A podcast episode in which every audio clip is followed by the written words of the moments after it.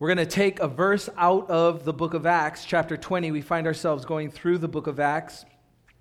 So, Acts 20 28 is the part that we're going to pull out. And in that verse, it says, Take heed to yourselves and to the, all the flock among which the Holy Spirit has made you overseers to shepherd the church of God, which he purchased with his own blood. So, as I was studying this week, take heed, um, it just stood out. I was going to jump on over. We finished chapter 20. The first time I shared chapter 20, we did the whole chapter, and the title of the message was, uh, you know, none of these things move me, not moved by any of these things. So from that, we were able to uh, extract um, a mission statement or a vision statement uh, directly from the scriptures. And so then not moved by any of these things or something like that. And then we went to the 14 things uh, for leaders as we went through the next study in the book of Acts, chapter 20. And so this should be the final one in Acts 20, but such a good section of scripture. And again, um, as I was just studying this week, that word take heed to yourselves really stood out. And that's what I wanted to touch on this morning. If you want to turn in your Bibles to Romans chapter 8, we're going to be on that mountaintop for a little while. When we get there, you'll know that we're closing the study. I'm going to, in between, throw out scriptures. So if you're taking notes, you can write them down. If not, then you can just follow along up here as we go through the section um, of scripture and, and really what the Lord has placed upon my heart. So God is ministering to his kid, me, and in the midst of that, I get to minister to you in what I'm learning. Father, we ask your blessing upon this time, and we pray that you speak to us through your word. We thank you, Lord, where we are in relationship to where you are. We thank you that you care about us, you care about where we're at, you care about the state of mind that we find ourselves in. And so we just pray that your blessing uh, upon your word would take place this morning and that you would open up and unclog our eyes and our ears so that we can hear what you say. In Jesus' name, and all of God's people said, Amen. Amen. So take heed. Take heed is defined as listen and pay attention. And so God wants his kids to be able to listen and to pay attention. And if you know the heart of God, that's a good thing. If it comes from something else or even um, a deceptive lie of the enemy, then it can be a burden or it can be overwhelming or it can be something that weighs you down. But coming from God's perspective, taking heed, listen and pay attention. Proverbs 4:23 the Bible says, "Keep your heart with all diligence for out of it springs the issues of life." And so guard your heart, keep your heart, watch out for your heart. Out of your heart, out of that center of your emotions, out of that center central of your being is a place where God wants you to be attentive to, be paying attention. And so he doesn't want us anxious. He doesn't want us worried. He doesn't want us depressed. He doesn't want us down. He doesn't want us overwhelmed. He doesn't want us burdened. And so he's, he's letting us know hey, take heed, son. Take heed, daughter. Pay attention to the condition of your heart. Out of it is flowing the springs of life. Everything that flows, flows from your life is coming from that central place, that central location. So, Paul, here on his second missionary journey, uh, he's at Miletus, about to go to Jerusalem. He wants to be there to take an offering for the church. And in the midst of that, he kind of backs around and comes once again where he was on this second missionary journey. And he calls for the elders in Ephesus to come to him. And it's to those elders, to those leaders, to those pastors that he's communicating hey, I want you guys to know that you need to take heed to yourselves. And then you can take care of the flock. And then you can reach out to those who God wants to minister through you. And so you're going to be no good if you don't take heed to yourselves. You're going to burn out. You're going to tire out. You're going to be overwhelmed. You're going to be burdened. All of these different things. And so, again, that just stood out to me this week if you don't know, we are a selfish people. We default to self and selfishness and uh, all of these things. Remember in, in Timothy, it's chapter 2 Timothy 3, it says, But but be careful. Perilous times are coming in the last days. Men will be lovers of self. And that's not what he's referring to here. It's not a, hey, continue to be self absorbed, continue to be stuck on self, continue to be just all about you and everyone, everyone pay attention to you. That's not what he's saying. But he is saying in a positive way, hey, look out for yourself. Be careful. Take heed to yourselves, because and then you're not going to be able to tend to the flock. You're not going to be able to address the needs that are in front of you. In Ephesians chapter 5, Paul, in the scripture, speaking to husbands, he says, No one ever hated his own flesh, but nourishes and cherishes it, just as the Lord does the church. When Jesus was asked in Mark's Gospel, chapter 12, uh, what is the greatest command? He would say, You know, love God and love people. But he said, when you love people, love your neighbor as yourself. Love your neighbor as you already love yourself. And so we have a foundation that we understand that we're selfish, that we're self centered, that we default to self. But the taking heed to yourself is a warning, again, defined as listen and pay attention. So, a negative example of this is Diotrephes in the book of 3 John, one chapter book. You got this guy who is given three verses in Scripture. And the guy was not a good guy. John writes, I wrote to the church, but Diotrephes, who loves to have the preeminence among them, does not receive us. Therefore, if I come, I will call to mind his deeds which he does, prating against us with malicious words. And not content with that, he himself does not receive the brethren and forbids those who wish to, putting them out of the church. So it's not pay attention to yourself or, or take heed and listen and, and, be focused on yourself in that way, like Diotrephes. Loves the preeminence, does not receive us, prating against us with malicious words, uh, does not receive the brethren, forbids those who wish to, putting them out of the church. He then goes on to say, Beloved, do not imitate what is evil, but what is good. He who does good is of God, but he who does evil has not seen God.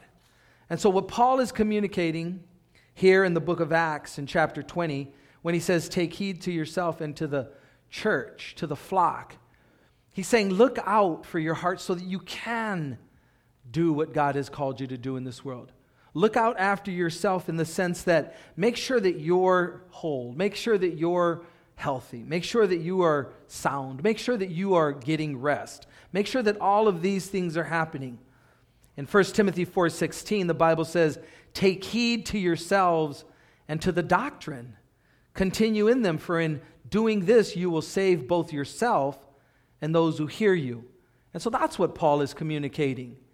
So that we can make sure that we take heed to ourselves by taking heed to the truth, to the doctrine, to the things that the Bible says, to the things that the scriptures say, to the light of the word that guides our path, right? It illuminates our steps for us. In Hebrews chapter 2, verse 1, we're given a warning. Therefore, we, we must give the more earnest heed to the things we have heard, lest we drift away. So, what's the warning? We need to pay attention to what we've heard and what we've learned, the foundations of our life in the Word of God, so that we don't begin to drift, drifting away. You ever go to the beach and I remember we were kids and we would like, all right, where's lifeguard stand number five or whatever, pick a number, right? And then before you know it, you're just splashing in the water and having the greatest time of your life. And then you look up and you're like, ah! 12 or 15 or 30. How'd we get here? And you know, you swear you're in trouble. You get out of the water and you run back to lifeguard station number five and you look and your mom doesn't even care. She's eating sandy food and, and hadn't even paid attention, didn't know you were lost for however long you were drifted away and so the Bible's encouraging us, admonishing us, exhorting us, warning us hey, take heed lest you drift. Be, be careful from not getting off of the mark. In Galatians chapter 6, um, yeah, yeah, Galatians chapter 6, verses 1 through 5, we're told to consider ourselves. It says in verse 1 Brethren, if a man is overtaken in any trespass, you who are spiritual, restore such a one in a spirit of gentleness. Notice, considering yourselves, lest you also be tempted. Bear one another's burdens, and so fulfill the law of Christ. For if anyone thinks himself to be something when he is nothing, he deceives himself. But let each one examine his own work, and then he will have rejoicing in himself alone and not in another, for each one shall bear his own load. We need to contrast between those two things between the things that we need to carry ourselves and the things that we need help carrying. Sometimes we can't carry certain things, but there's things that only we can do, right? Only we can pay attention to the things that God is communicating to us through His Word. Nobody can pay attention to those things for us, right? Those are our things, those are the things that we need to do. And so, in that sense, we are encouraged, admonished to consider ourselves. In 1 Corinthians chapter 10, again, we're told to take heed. Now, all these things happened to them as examples, and they were written for our admonitions upon whom the ends of the ages have come. The context of 1 Corinthians 13 is all of the patriarchs, all of those things in the Old Testament, they were written for us, for our example. It goes on in verse 12 to say, Therefore, let him who thinks he stands, notice, take heed lest he fall. No temptation is overtaken you except such as common demand, but God is faithful, who will not allow you to be tempted beyond what you are able, but with the temptation will also make the way of escape that you may be able to bear it. And so we need to take heed if we're standing, lest we fall. When I was teaching the first time in Matthew 20, I gave you Matthew 6, and verse 33, I don't even think I wrote it in my notes, but it says, Seek first the kingdom of God and his righteousness, and all of these things will be added unto you. Now, what's the context? Worry, anxiety, being overwhelmed or consumed with things, and God is saying, Look at my creation. Look at what I've done. Look at the hills. I dressed those hills with wildflowers. Solomon and all of his wealth, he couldn't dress that well. Look at the birds. I feed them. They don't toil. They don't they don't worry, they're not overwhelmed, and yet they're alive. They're out there, and I'm providing for them. Don't I care for you so much more than the birds?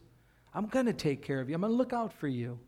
And so, in that sense, seek first the kingdom of God and his righteousness. All these things, they're going to be added to you. I'm going to take care of you in that sense. That was the application. So, now in Romans chapter 8, we're going to look at this entire chapter. And if we believe that God's word says anything better than we could ever say it, then to be able to read an entire chapter must mean that God has a lot to say in that chapter. And I want you to do this. So we're going to read through this entire chapter. Minimal, if not any, commentary. We're just going to read through the chapter. And I want you to either be looking at it in your Bible, I want you looking at it up here, but I want you listening for the voice of the Holy Spirit. And then I'm going to ask you, so a few of you get to share, you know, what's, what's kind of standing out in this chapter. Now, to get to Romans 8, you have to go through 1 through 7. And to get through Romans 1 through 7, you have an incredible black backdrop laid out. And bottom line, everybody's guilty. Nobody is worthy. Nobody merits God's favor and His love and His plan and that's the black backdrop of Romans chapters 1 all the way through 7. And so you get there and you recognize and you realize, man, there's no hope outside of Christ. There's, there's no way that I could have been able to access God without what Jesus did for me because God's standard is perfection and everybody falls short of that perfect standard. And so nothing imperfect will be in heaven. And so Jesus takes our place, and we have the doctrine of the great switcheroo. Your dirty, filthy ugh, unrighteousness for his perfection. And as we were climbing this mountain of Romans 1 through 7, and you're just ascending, and you're just ascending, and you just keep getting higher, it's like you come to the top of the mountain in Romans 8 and then God speaks. There is therefore now no condemnation to those who are in Christ Jesus, who do not walk according to the flesh, but according to the Spirit. For the law of the Spirit of life in Christ Jesus has made me free from the law of sin and death. For what the law could not do in that it was weak through the flesh, God did by sending his own Son in the likeness of sinful flesh on account of sin. He condemned sin in the flesh, that the righteous requirement of the law might be fulfilled in us who do not walk according to the flesh, but according to the Spirit. For those who live according to the flesh set their minds on the things of the flesh, but those who live according to the Spirit, the things of the Spirit.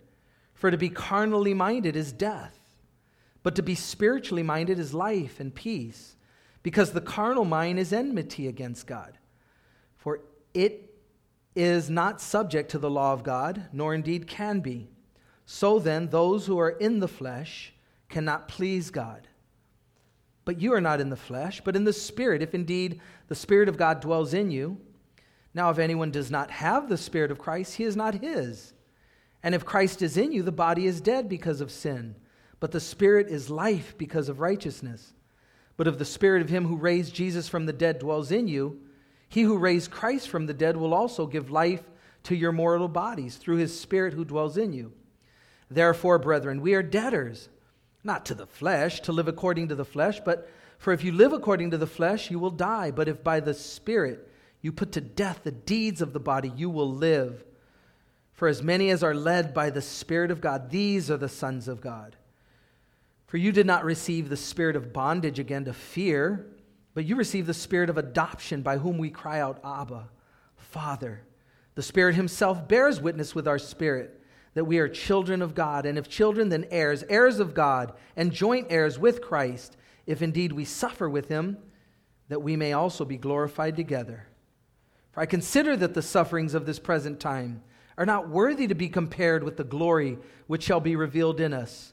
For the earnest expectation of the creation eagerly waits for the revealing of the sons of God. For the creation was subjected to futility, not willingly, but because of him who subjected it in hope. Because the creation itself also will be delivered from the bondage of corruption into the glorious liberty of the children of God. For we know that the whole creation groans and labors with birth pangs together until now. Not only that, but we ourselves who have the first fruits of the Spirit, even we ourselves groan within ourselves, eagerly waiting for the adoption, the redemption of our body. For we were saved in this hope, but hope that is seen is not hope. For why does one still hope for what he sees? But if we hope for what we do not see, we eagerly wait for it with perseverance. Likewise, the Spirit also helps in our weaknesses, for we do not know what we should pray for as we ought. But the Spirit Himself makes intercession for us with groanings which cannot be uttered. Now, he who searches the hearts knows what the mind of the Spirit is because he makes intercessions for the saints according to the will of God. And we know that all things work together for good to those who love God, to those who are the called according to his purpose. For whom he foreknew, he also predestined to be conformed to the image of his Son, that he might be the firstborn among many brethren. Moreover, whom he predestined, these he also called. And whom he called, these he also justified. And whom he justified, these he also glorified. What then shall we say to these things? If God is for us, who can be against us? He who did not spare his own son, but delivered him up for us all, how, how shall he not with not uh, he not with him also freely give us all things? Who shall bring a charge against God's elect? It is God who justifies. Who is he who condemns? It is Christ who died and furthermore is also risen, who is even at the right hand of God, who also makes intercession for us. Who shall separate us from the love of God? Shall tribulation or distress or persecution or famine or nakedness or peril or sword? As it is written, For your sake we are killed all day long. We are accounted as sheep for the slaughter. Yet, in all these things, we are more than conquerors through him who loved us. For I am persuaded that neither death nor life, nor angels nor principalities, nor powers, nor things present, nor things to come, nor height nor depth, nor any other created thing shall be able to separate us from the love of God which is in Christ Jesus our Lord. Amen. Amen. Amen. Amen. Now, what stands out as we read through Romans 8 to you? Go ahead, Richard. No condemnation. I find it interesting, verse 1, you have this added sentence that doesn't appear in the original manuscripts until verse 4. It's, it's information that seems too good to be true. But Romans 1, 8 1 says, There is therefore now no condemnation to those who are in Christ Jesus. So good, good observation. No condemnation. It means we're not condemned. Nobody can bring a charge against us. No created thing can separate us from the love of God, which is in Christ Jesus. Incredible news. What else stands out? Go ahead. Wow. So if God is for us, who can be against us? He who would not spare his own son, but delivered him up for us. God is for us. And again, if we ever doubt the love of God, what do we do? We look at the cross. That's his demonstration of love. That shows us how much God loves us. Who else? Go ahead, Calvin. Yeah, that's powerful. So let me read it again just so that you guys can hear. Now, he who searches the hearts knows what the mind of the Spirit is because he makes intercession for the saints according to the will of God. So the Spirit is praying for us. We know Jesus is praying for us. The Spirit is praying for us, interceding on our behalf for God's will, knowing the will of God. What an awesome thing. So maybe some of our prayers are like missing. The Spirit's prayers for us is not missing. Good point, Calvin. Anybody else? Go ahead, Joe. Amen. So nothing will separate us from the love of God. No created thing, and we're included in that created thing because we're created, right? So even we can't separate us, ourselves from the love of God. Now, as I was reading through this, I would imagine because that section does say in verse 4, let's find it, that the righteousness requirements of the law might be fulfilled in us who do not walk according to the flesh, but according to the Spirit. Um, there may be some who would sit there and say, Well, I don't walk according to the Spirit. I walk according to the flesh. My counsel to you stop. Cut it out. You act like you don't have a choice in the matter. Stop walking in the flesh. Why? Because it's death. It's death to walk in the flesh. Start walking according to the Spirit. But I can't. It's impossible. Then the Spirit of God doesn't dwell in you and you need to get saved. If you can't walk in the Spirit, then the Spirit of God doesn't dwell in you. Because God's desiring and He wants to empower you. And if you can't walk in the Spirit, then you don't have the Spirit. And you know you've walked in the Spirit. We've all walked in the Spirit. We know what that looks like, and we know what that feels like. We need to crucify the flesh and reckon the old man dead. So I'll close here. Um, I think the Lord was just, as this scripture jumped out in my life, it was just take heed, take heed to yourselves, take heed. That was all that kind of stood out. I was ready to move on to Acts chapter 21, but the Lord wanted me to just take heed to myself so that I could do what God was calling me to do. And the taking heed to yourself, sometimes, uh, whatever that means, whatever that is, make sure, check the condition of your heart, check your thoughts, check your mind, check, you know, where your emotions are going, check uh, the anxiety, check the worry, check all of these things, and then come back to that place where you're just centered in the Lord and letting Him lead and guide you. He doesn't want to overwhelm you. He doesn't want you to be burdened. He doesn't want you to be taxed. He doesn't want you to be uh, consumed. That's all the enemy, right? And so we need to be careful to come back to that place where nothing matters more than our communion with God. Nothing matters more than our relationship with God. And so make sure that we're making that the priority of our days. And if we find ourselves in these places where it feels like a rat race or like a hamster on a wheel, like I think I feel like I'm going somewhere, but I don't arrive anywhere, then just stop, wait, trust, look to God. Say, Lord, where's, what's my next step? Is it just to sit at your feet? Is it to be a Mary and just, just take in what you have for me, to get secure in that once again. And whatever that is, then obey that, heed that. Take heed to yourself so that you then can minister to the flock, minister to those who God is placing in front of you. Amen? Father, thank you for your word and just your care for us, your love for us. the concern that you have towards us. And Lord, if anybody finds themselves in a place where they're uncertain of the Spirit dwelling within them, Father, may they cry out to you, confessing their sin, repenting in their life, turning away from self, sin, and the world, and turning towards you in repentance and receiving you as Lord of their lives, as Savior of their souls.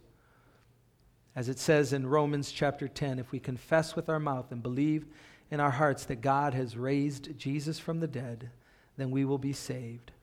And so, Lord, it's in the simplicity of acknowledging that we need you, that we need to be desperate for you, that if there's one greatest decision that we can make, that one greatest decision would be to make you Lord and Savior of our life. And Lord, if we've made that decision and we find ourselves in need, I pray, Father, that we would trust that we need to look to you and find everything that we need in you and let everything else take its rightful place somewhere behind you. In Jesus' name, amen.